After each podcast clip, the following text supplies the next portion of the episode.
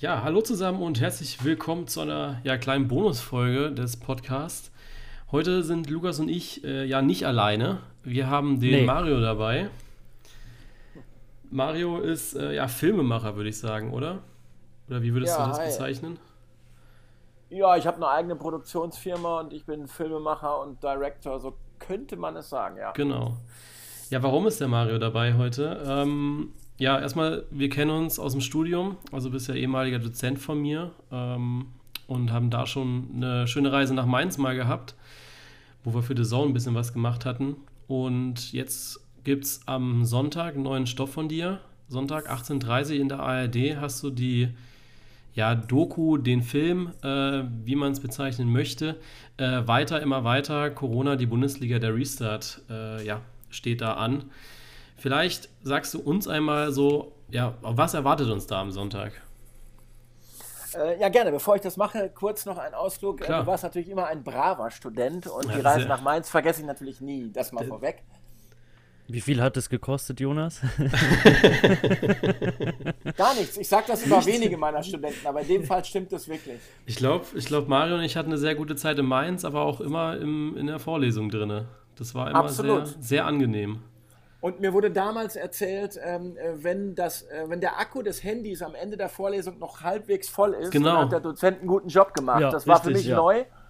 Und das schien bei mir gewesen zu sein. Richtig. Und alles gut. Also ich glaube, bei Aber Mario muss man echt sagen, äh, da hatten wir alle am Abend immer noch so 80 Prozent. Und die Prozent, die wir verballert haben, dann wohl in der Pause oder er hat mal gesagt, google das mal schnell. So. Ja, okay.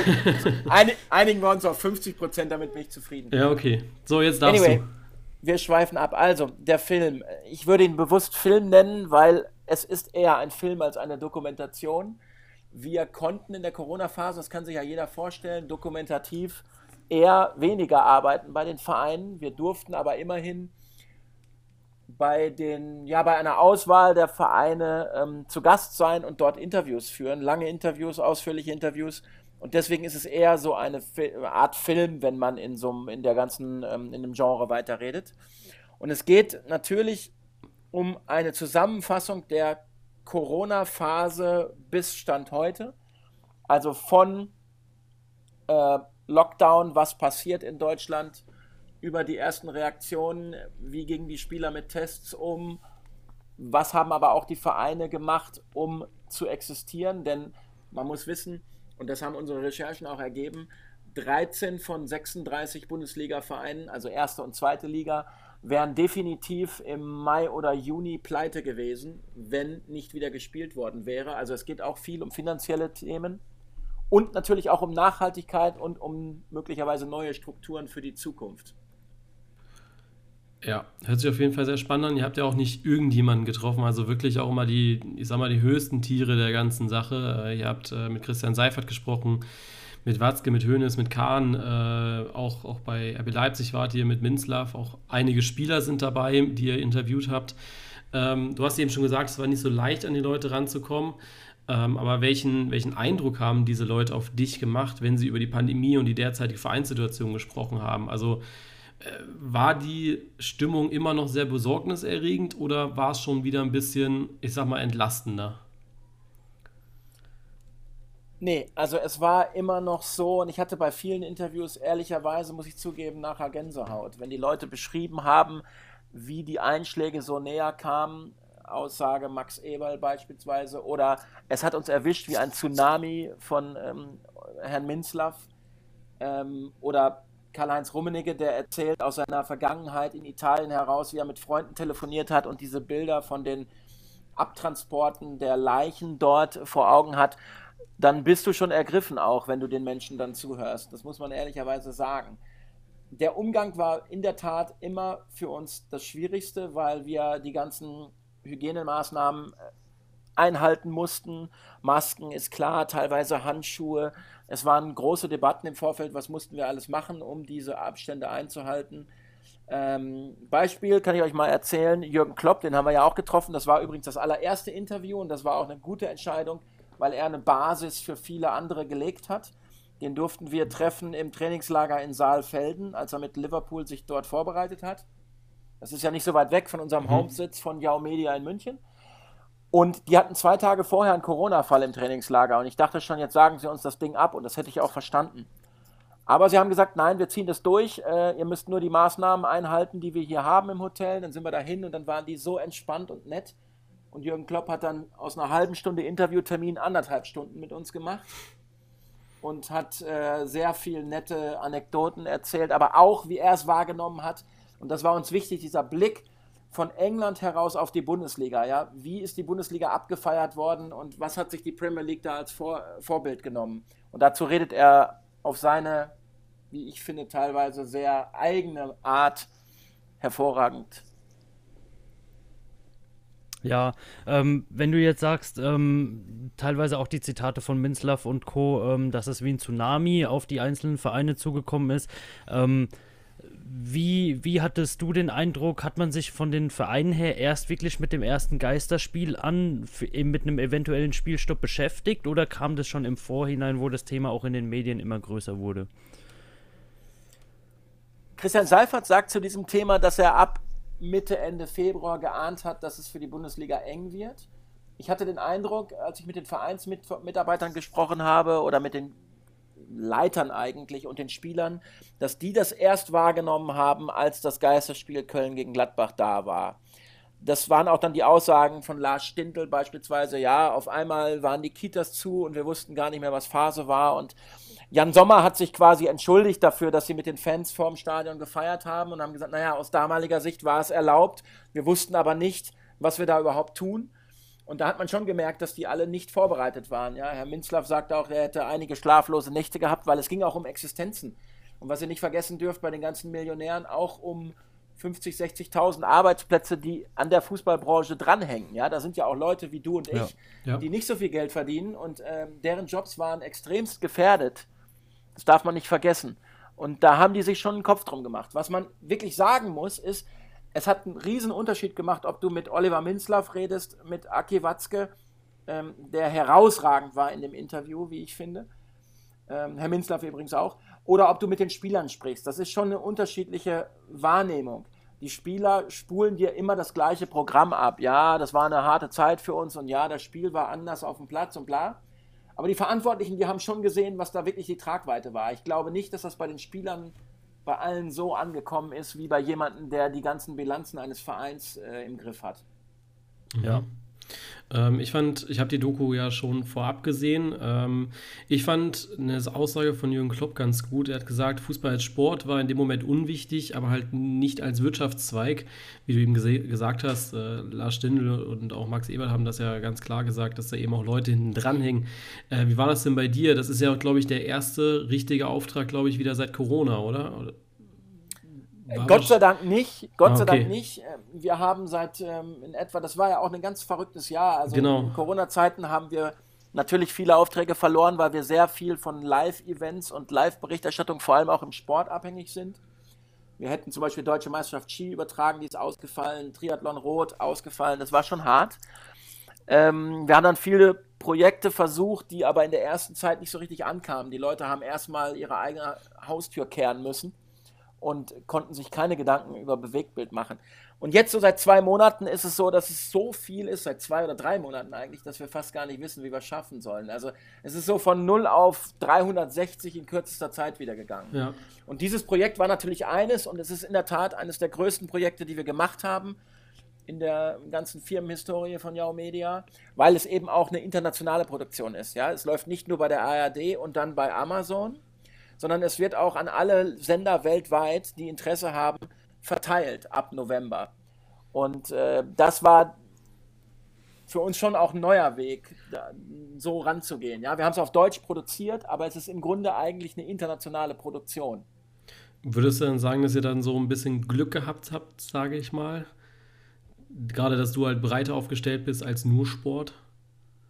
Auf jeden Fall, weil wir auch viel für Unternehmen produzieren konnten jetzt. Also Livestreamings waren dann ja. auf einmal gefragt, ja, oder sind immer noch sehr gefragt. Äh, da hatten wir schon immer uns auch gut aufgestellt, was das Thema geht. Also wir, das sind ich und mein Kompagnon, der eher für den technischen Bereich zuständig ist. Ich mache den Inhalt und er ist da schon immer ein Freak gewesen. Da sind wir, glaube ich, ganz gut platziert. Und es war aber dann auch so, dass ja irgendwann auch der der Fußball dann zurückkam. Und mit dem Fußball natürlich dann auch zum Beispiel dieses Projekt. Wir hätten ja dieses Projekt, das muss man fast sagen, das klingt makaber, aber ohne Corona hätte es logischerweise dieses Projekt nicht gegeben. Ja, klar. Also kann man jetzt auch im Nachgang sagen, es hat, und das, damit möchte ich niemanden diskreditieren und äh, ich habe da auch äh, wirklich äh, größten Respekt vor allen, die diese Krankheit ereilt hat und vor allem die, die dann irgendwie leiden mussten darunter.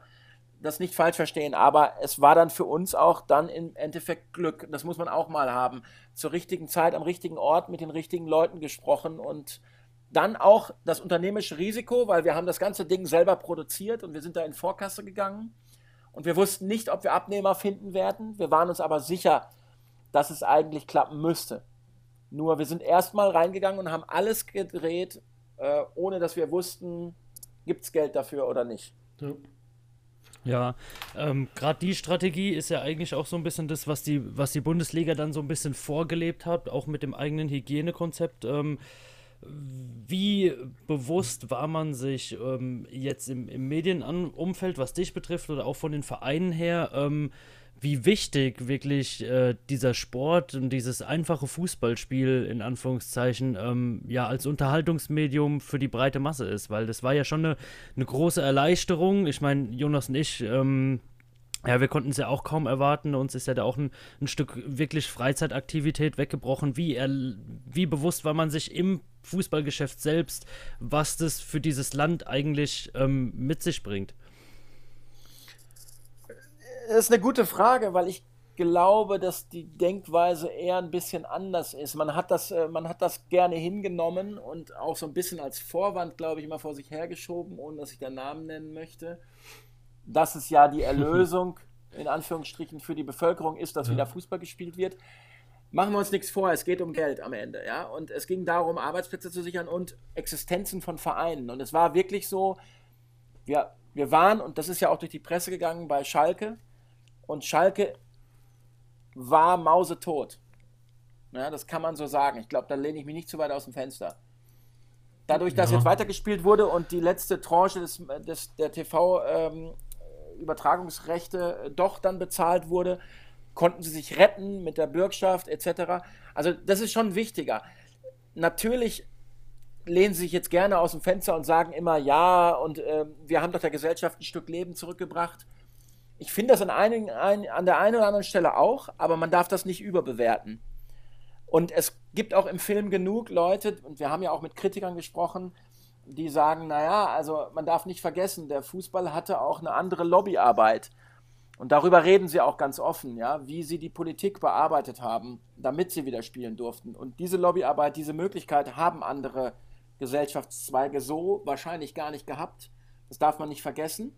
Nichtsdestotrotz war es eine schon auch, und das kann man wirklich sagen, auch neutral, eine überragende Leistung der gesamten DFL an der Spitze Christian Seifert. Also kommunikativ kann man sagen, ist das in die richtigen Bahnen gelaufen. Es ist ja in anderen Ländern, und den Vergleich machen wir auch in dem Film, ja bei weitem nicht so gelaufen. Frankreich hat abgebrochen. Sie haben aber dadurch das Problem zum Beispiel, dass sie Regressansprüche haben von nicht bedienten Verträgen, logischerweise. Und das Geld muss man dann auch noch rechnen. Und das wusste Christian Seifert. Deswegen hat er natürlich darum gekämpft, dass weitergespielt wird.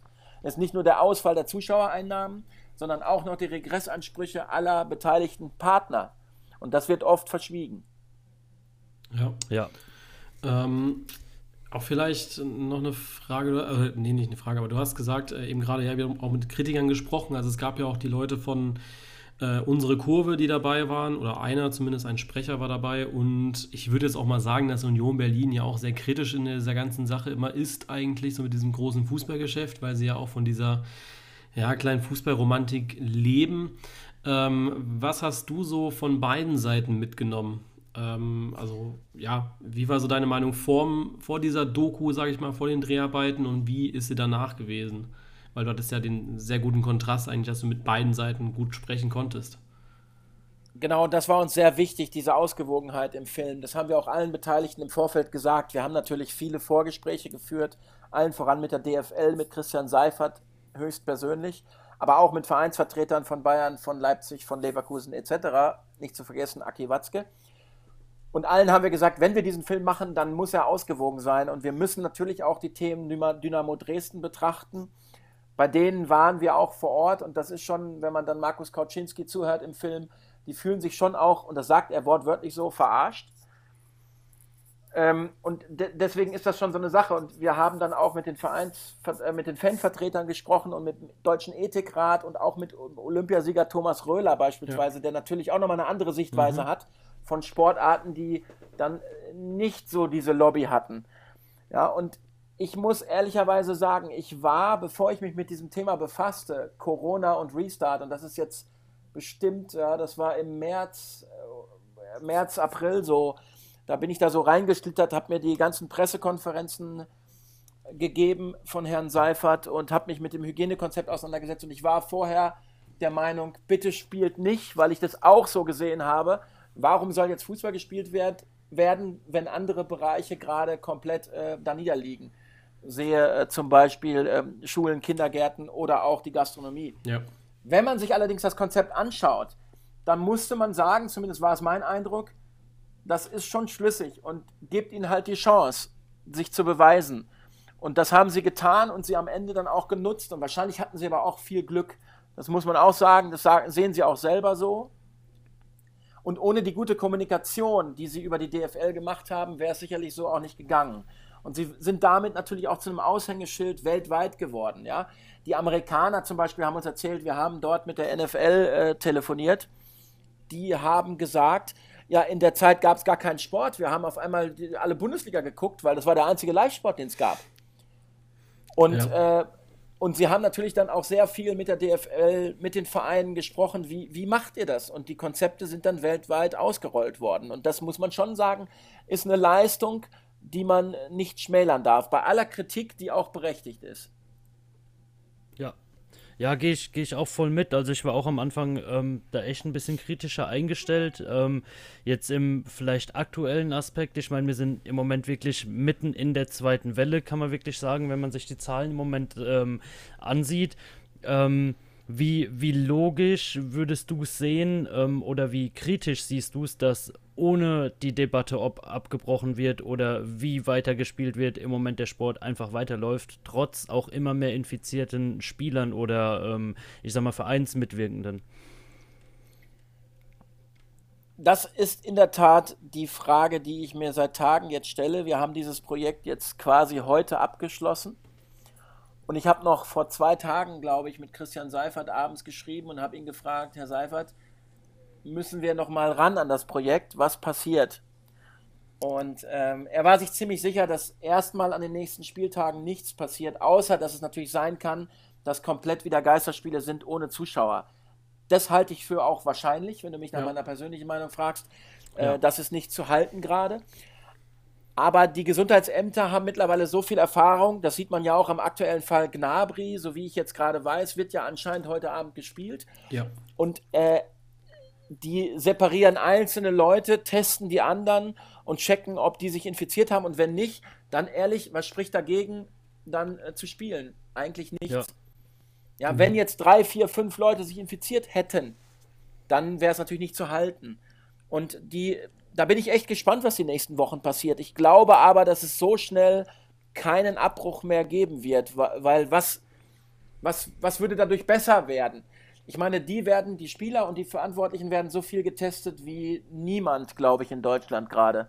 Das heißt, das hat man wirklich im Griff. Was man nicht im Griff hat, sind die privaten Partys zu Hause. Das ja. ist eher das große Problem, aber nicht ja. die Fußball-Bundesliga meiner ja. Meinung nach. Und warum dann einen Wirtschaftszweig zerstören durch einen nächsten Lockdown?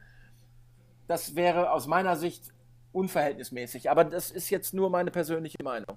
Ja, also vielleicht kann ich da auch ein paar Insights geben aus dem Verein raus. Ähm, bei uns ist tatsächlich auch, oder generell, wir, wir sprechen natürlich auch mit anderen Vereinen, es ist nur Thema, dass halt, wir müssen uns ja immer nach diesem Inzidenzwert richten und der gibt an, wie viele Zuschauer rein dürfen. Und es ist wahrscheinlicher tatsächlich, dass einfach weniger Zuschauer, weniger TV-Leute, weniger Journalisten rein dürfen. Äh, natürlich auch dann ja keine Zuschauer ähm, als das komplett abgebrochen wird. Also ich glaube nicht, dass äh, das Konzept funktioniert ja an sich ohne Zuschauer auch gut. Ja, ähm, ja und man darf nicht, eins nicht vergessen, Jonas, und das, ich will das jetzt nicht immer auf das Geld re, äh, reduzieren. Der, Bundes, der Fußball hängt natürlich auch viel an Emotionen ja, und an den Fans. Aber Absolut. wenn ein Spieltag 70 Millionen Euro wert ist, dann kannst Ja. du dir ungefähr ausrechnen, was die alles in Bewegung setzen, um Ja. weiterzuspielen. Ja.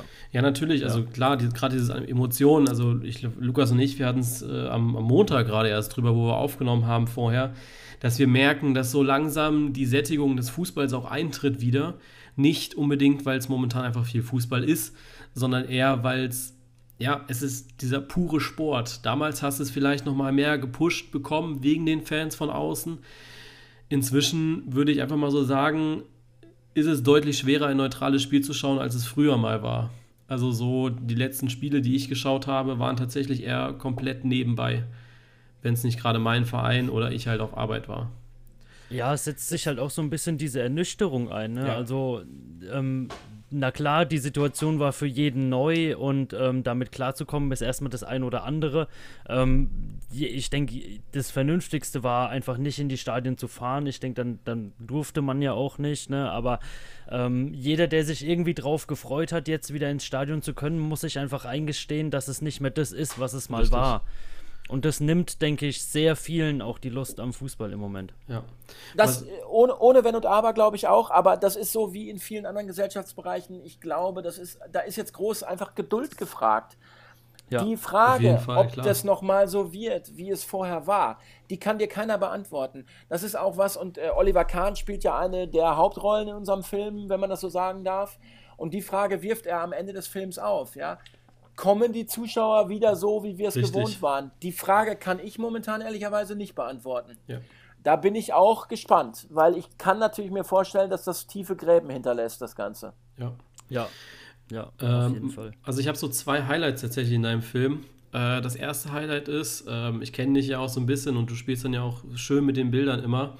Äh, ihr hattet Max Eberl im Stadion und im Hintergrund hattet ihr die Nordkurve natürlich mit den Pappaufstellen und allem. Aber oben sehr gut lesbar den Banner für Borussia gegen Geisterspiele. Äh, was, ich, was ich sehr schön fand, weil äh, Eberl genau in den Momenten auch immer sehr gut erläutert hat, warum es diese Geisterspiele gibt, aber auch. Äh, und das zweite ist, ja, Urs Fischer und Jürgen Klopp, wie sie über das Thema Klein Kleingruppentraining reden, äh, wie sie sich beide sehr gefreut, also erstmal wussten sie ja gar nicht, wie sie damit umgehen sollen, aber sich einfach gefreut haben, dass überhaupt irgendwas wieder möglich ist. Also gerade Also- Urs, Urs Fischer mit seinem, ja, mit seinem Slang war einfach, ja, überragend. Wir haben, wir haben Union Berlin bewusst ausgewählt und wir haben lange an ihnen gearbeitet, dass sie sich zur Verfügung gestellt haben. Dirk Zingler gibt nicht so viele Interviews. Ich finde, der ist eine, eine, eine tolle Figur in dem Film, weil er einfach auch ein bisschen anders denkt als viele. Sie müssen es auch aus ihrer Struktur heraus bei Union, denke ich. Aber, und Urs Fischer genauso. Und die, die sind ähm, erholsame. Ich, ich habe es so ein bisschen, ich, ich werte sie so ein bisschen als Erholung. Im Konzert der ganzen Großen hast du auch mal einen kleinen Verein drin. Und der redet da äh, schon sehr speziell über dieses Thema. Und über Jürgen Klopp müssen wir nicht reden. Ich sag ja, wir haben anderthalb Stunden bei ihm gesessen. Ja, Ich habe jetzt gar keine Zeit, das alles auszuwälzen, was er uns so erzählt hat. äh, aber er war in Plauderlaune und wenn der Mensch in Plauderlaune ist, dann ähm, äh, ist es einfach witzig, ihm zuzuhören. Ja? Wer traut sich schon offiziell vom Kotzreiz zu reden? Und das hat er getan. Ähm, und ja, aber man spürt daran, wie, wie die Menschen gedacht haben zu dem Zeitpunkt. Ja, der Ja. Kloppo sitzt zu Hause, darf nicht raus aus seinem Haus und, und telefoniert in Deutschland wild rum, ja, und ich weiß, er hat permanent mit Seifert telefoniert, er hat permanent mit Watzke telefoniert und hat sich immer wieder erkundigt, wie macht ihr das, was macht ihr jetzt, was könnt ihr jetzt und so, und genauso erklärt er das ja auch und das bringt dann so die Spannung in diesen Film rein, einfach äh, ihm zuzuhören, wie er das aus England raus wahrgenommen hat, ja. Ja. Äh, dann würde ich dir jetzt gerade schon die vorletzte Frage stellen, tatsächlich. Wir sind ja schon Gerne. fortschreitende Zeit. Ähm, Christian Seifert war ja so die zentrale Figur, natürlich jetzt für den Film, aber auch, ich sag mal, in diesem ganzen Corona-Geschehen für die Bundesliga. Und ich fand seinen Umgang immer sehr reflektiert und eigentlich auch sehr gut und sehr bewusst. Äh, wie fandest du das? Also wie fan- fandest du seine Rolle in diesem Ganzen? Hat er sie gut gemacht oder hätte man, ja, besser hätte es wahrscheinlich jeder machen können, aber ich sag mal, wie man es halt in einer Pandemie, die man nicht kommen sieht, macht halt. Also, ich sag ja, ich habe jetzt viel Kontakt mit ihm gehabt und wir haben auch backstage uns mit ihm lange unterhalten. Der Mann, ich darf es jetzt euch verraten, hat Tagebuch geführt über die ganzen Tage und was er so gemacht hat. Und wenn er daraus erzählt, ich sag's euch, da legt ihr und denkt so, das darf doch alles nicht wahr sein. Also man muss ihm, ich finde, ich muss ihm ein großes Kompliment machen. Ich sage ja. ganz ehrlich, 36 Vereine, jeder hat seine eigene Meinung, jeder hat andere Interessen, die so gesammelt hinter sich zu vereinen, und das sagen auch die Vereinsvertreter, unisono, Christian Seifert hat einen überragenden Job gemacht. Und er selber sagt aber auch, beispielsweise, die DFL war ja alles andere als eine Solidargemeinschaft im Vorfeld. Und so solidarisch, wie sie sich aber gegeben haben in den letzten Monaten, hat es die Bundesliga noch nie gegeben. Und das ist ein Verdienst von ihm. Er ist ja nicht un umsonst Manager des Jahres in allen möglichen äh, Rankings ja. geworden. Ja. Und er hat auch in Amerika großes Ansehen. Mittlerweile war er auf dem Titelblatt der Times, wenn ich mich richtig äh, erinnere. Und ähm, da, das kann man nicht hoch genug einschätzen. Der hat kommunikativ schon echt einige Sachen auf dem, auf dem, ähm, auf dem Köcher. Das kann man, da weiß ich nicht, ob das andere so gescheit gemacht hätten. Und wenn man die anderen Ligen sieht, die haben das nicht so geschafft. Jetzt gibt es da auch die Strukturen in dem Sinne nicht ganz so, wie es bei der DFL so ist. Ja, aber zu sagen, pass mal auf, die Kommunikation läuft nur noch über uns, war der absolut richtige Schritt. Wenn jeder Verein sein eigenes Ding macht, dann wäre das noch mehr Chaos gewesen, als es ohnehin schon ist. Und er wusste ja, dass dieses Chaos durch die Politik reinkommt. Also weil, weil jeden Tag irgendwelche neuen Regeln reinkommen. Und dann kannst du es nur machen, wenn du es gebündelt hinter, hinter quasi einem Kommunikator aufbaust. Und er hat aber auch alle abgeholt. Er hat ja andauernd äh, virtuelle Mitgliederversammlungen einberufen. Und die Vereine fühlten sich von ihm sehr gut betreut in der Zeit. Das muss man einfach so sehen. Ja. Ja. Und jetzt die letzte Frage. Wir hatten ja vorher schon ein bisschen gesprochen gehabt und äh, ich habe den Film ja gestern Abend gesehen und das, das Ganze fasst ja eigentlich nochmal sehr gut zusammen und dir wird auf jeden Fall auch nochmal bewusst, erstmal ist es schon lange Zeit her, also ja, wobei nein, noch nicht so lange Zeit her, ähm, aber auch wie schnell das dann alles ging. Also mich hat es daran erinnert, ich war ja montags noch beim Bielefeld-Spiel mit, mit, gegen, äh, beim VfB und Lukas war dann äh, mittwochs einer der Leute, der noch beim FC Köln da stand. Ähm, ja, es hat schon ein bisschen was bewirkt. Wir haben, ich habe dann Lukas geschrieben und habe gesagt, jo, wir haben das vorher nicht ganz so voll genommen, ne? Und ich glaube, dass wir da beide ja. nochmal sehr geschmunzelt haben. Ähm, was möchtest du bzw. ihr mit diesem Film bewirken, gedanklich nochmal? Also was wir, was wir machen wollten, was immer das Ziel war, war für den normalen Zuschauer, ich sag jetzt mal den, der nicht ganz so tief im Fußball drinsteckt, wie es vielleicht bei euch beiden der Fall ist, eine eine Erinnerung hervorrufen. Ach ja, so war das nochmal. Ach ja, stimmt. Ach, Donnerwetter, die telefonieren jeden Tag miteinander, auch mit der großen Politik und so. Das war das Ziel, so Ach ja Momente zu erzeugen. Und ein, ich glaube, dass dieser Film sogar erst wirkt, wenn man ihn sich in 15 oder 15 Jahren nochmal anschaut. Ja. Vorausgesetzt, ja. wir haben nicht permanent jetzt Pandemien. Aber ich glaube, wenn man dann sagt, ey Mensch, das gibt's doch gar nicht, was da damals so los war, dann hat der Film seine richtige Wirkung. Und das war unser Ziel, weil wir einfach sagen wollten, wir, wir, wir wollten Erinnerungen nochmal hochholen an eine möglicherweise außergewöhnliche Zeit. Die Bundesliga hat sowas noch nie erlebt. Sie hatte noch nie eine Unterbrechung für so lange Zeit innerhalb der Spielzeit. Und ich habe jetzt von unabhängigen Leuten, und das ist keine Selbstbeweihräucherung, sondern den Film hätte jeder andere möglicherweise auch machen können. Aber Dieter Gruschwitz, mein äh, Co-Produzent, der ehemalige Sportchef vom ZDF und ich, wir haben viele Leute bekommen, die jetzt oder, oder die zu uns gesagt haben, Mensch, das ist, äh, das ist schon außergewöhnlich, was die, die Zeit, die ihr da quasi reflektiert. Und ähm, einer unserer Kunden schrieb so schön, ihr wisst gar nicht, dass ihr gerade ähm, ein Zeugnis der Sporthistorie produziert habt. Soweit würde ich ja. jetzt persönlich nicht gehen. Aber vielleicht ist es so, dass man wirklich in, in, in zehn Jahren sagt, das ist ja unfassbar, was da so ablief damals. Ja. Ja. Ja, nee, würde ich, würd ich voll mitgehen, auf jeden Fall, auch gerade mit dem, mit dem Sporthistorie. Ähm, ja, man, man, man weiß nie, aus welchem Aspekt man irgendwann mal draufschaut, ne? Ähm, ja, jetzt hast du vorhin aber noch von, von der Solidarität und Entschleunigung im Fußball unter den Vereinen, ähm, aber auch, ich denke mal, Europa oder weltweit im Sport ähm, sogar gesprochen. Ähm, inwiefern denkst du, hält diese Solidarität und Entschleunigung denn an? Oder wird man selbst jetzt während der Pandemie ähm, gerade auch wieder auf dem Transfermarkt sehen, dass es vielleicht sich, sich doch wieder in, in alte ähm, ja, du hast vor, vor dem Podcast in, in diese alte Blase zurückversetzen. Ähm, inwiefern siehst du denn, dass es jetzt so vielleicht solidarisch und entschleunigt bleibt oder jetzt seinen eigenen Weg doch schneller wieder geht? Hm. Ich persönlich würde mir wünschen, dass erheblich Luft aus dieser Blase gelassen wird. Also ich finde die Summen, die in den letzten Jahren im Fußball eingekehrt sind, nicht mehr zu rechtfertigen. Ich kann dem Ganzen nicht mehr folgen. Ich weiß nicht, warum ein Spieler 80 Millionen Ablöse und 20 Millionen Gehalt kosten soll. Äh, das steht in keinem Verhältnis zu anderen Sachen in der Gesellschaft und den Problemen auf diesem Planeten. Das ist meine persönliche Meinung. Und deswegen glaube ich auch, dass alle Beteiligten in dieser Bubble versuchen werden, die so schnell wie möglich wieder aufzurichten. Auch wenn ich mir wünschen würde, dass es anders ist. Die DFL hat zwar jetzt eine Taskforce Profifußball ins Leben gerufen, und die ist auch in der Tat, wenn man sich die Besetzung anschaut, sehr ausgewogen. Es sitzen dort auch endlich, wie ich finde, mal Vertreter von den Ultras drin. Ich möchte diese Ultras aber nicht überbewerten. Aber sie werden jetzt mal angehört. Und das ist ja schon mal gut. Diskurs ist wichtig und man muss miteinander reden. Und das hat, glaube ich, gefehlt. Wenn das wenigstens dann am Ende überbleibt und die Vereine daraus lernen, dann fände ich schon mal ganz gut. Ähm, Alex Jobs von Schalke sagt, ein weiter, immer weiter wird es im deutschen Profifußball so nicht geben. Daran werde ich ihn messen, weil da bin ich mal gespannt. Und die Ablösesummen, ich meine, schauen wir mal hin, Kai Havertz hat diesen Sommer auch 80 Millionen plus minus ja. gekostet und wir hatten Corona.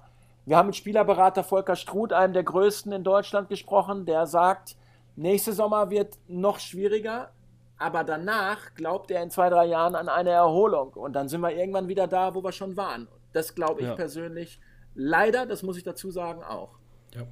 Kleiner Kritikpunkt ja. noch von mir bei der Taskforce. Ähm, da wird ja auch geschrieben von wegen Frauenfußball, aber es ist kein einziger Vertreter von den Frauen da. Also das vielleicht nochmal so sie ist ausgewogen in Sicht auf den Männerfußball, aber wenn man sich mit Frauenfußball beschäftigt, sollte vielleicht auch eine Person vom Frauenfußball mit dabei sitzen. Das ist da hast du vollkommen da, recht. Ist nämlich nicht der Fall gewesen.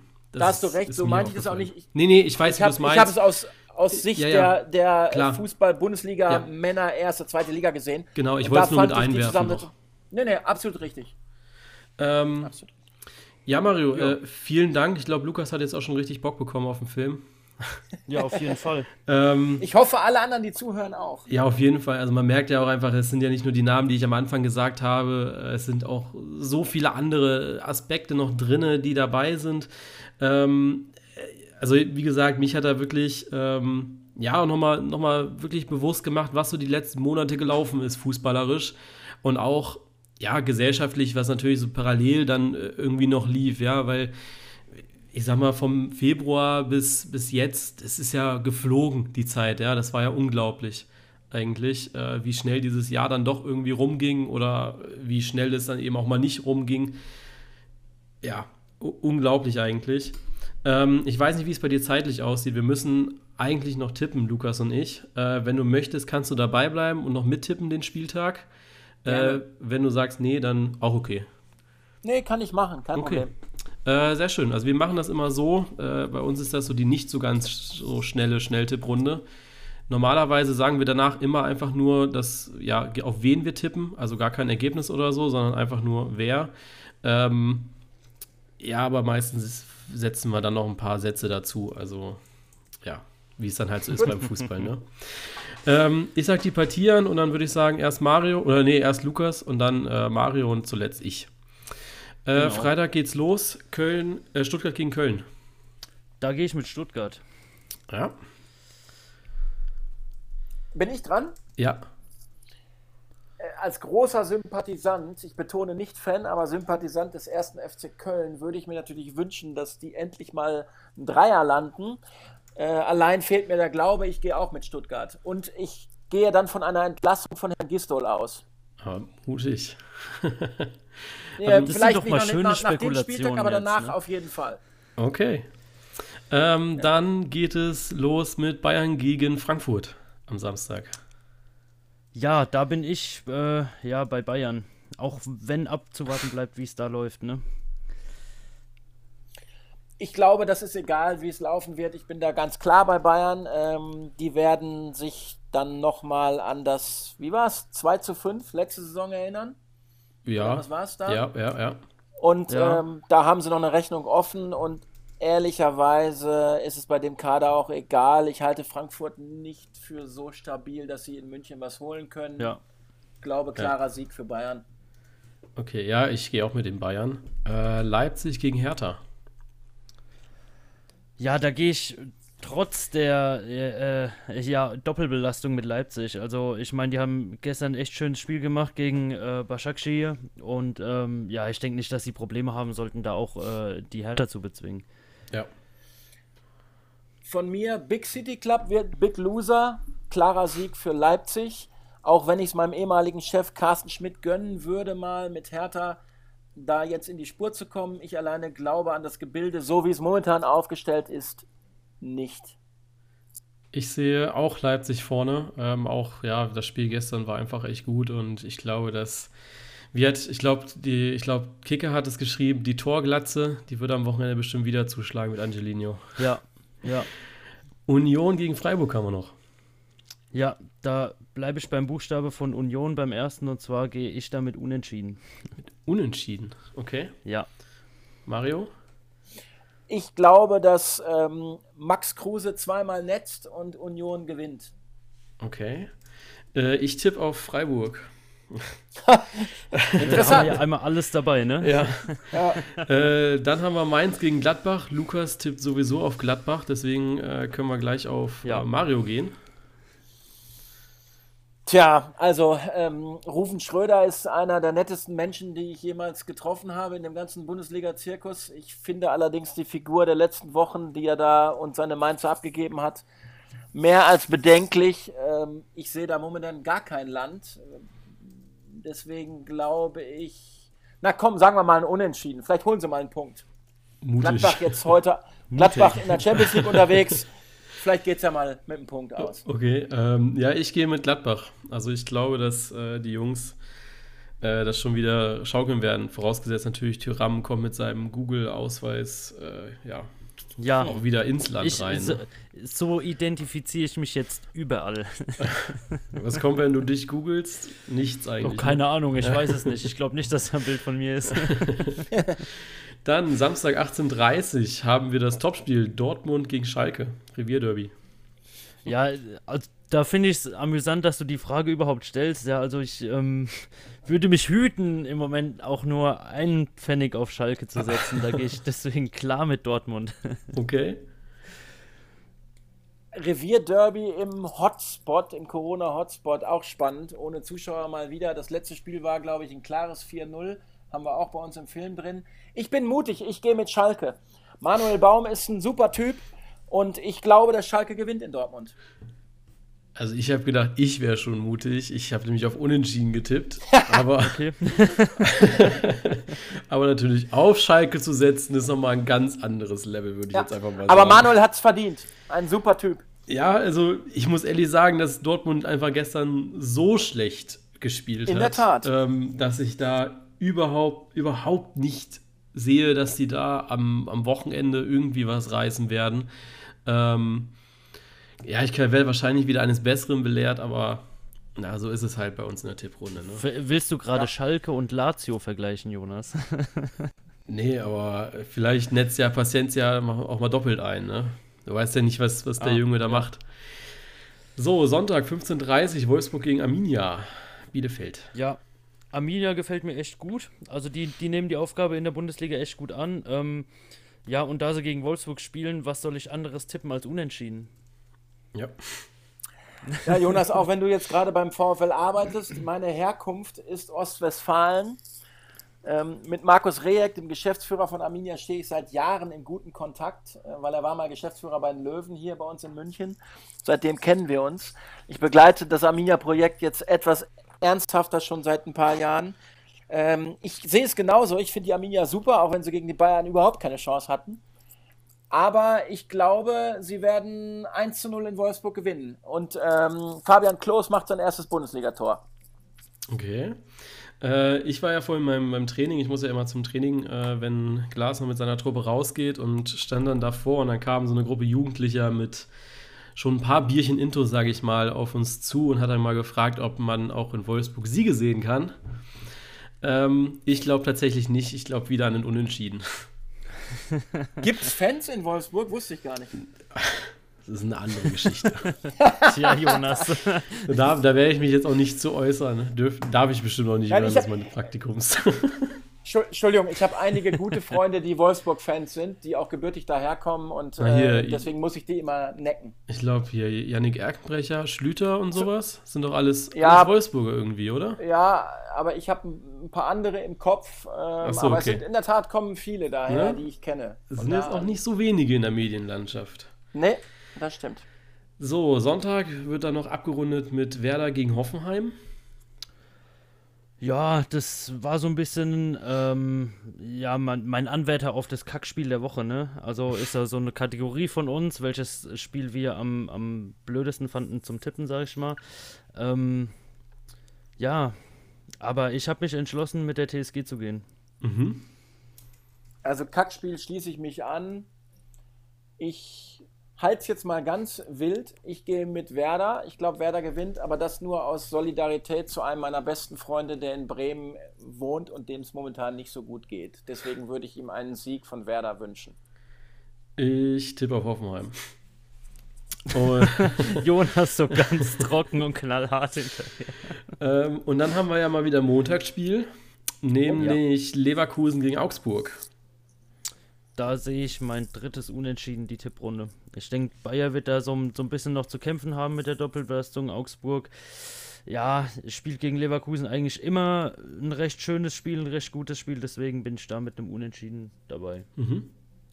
Aber wie unwahrscheinlich ist das, dass man fünfmal in Folge unentschieden spielt? Ja, guck doch auf den Also deswegen- Ja, frag doch mal Wolfsburg, ne? Ja, ja, aber äh, es kommt ja nicht so häufig vor. Deswegen gehe ich ganz klar mit einem ähm, Sieg von äh, Leverkusen ins Rennen.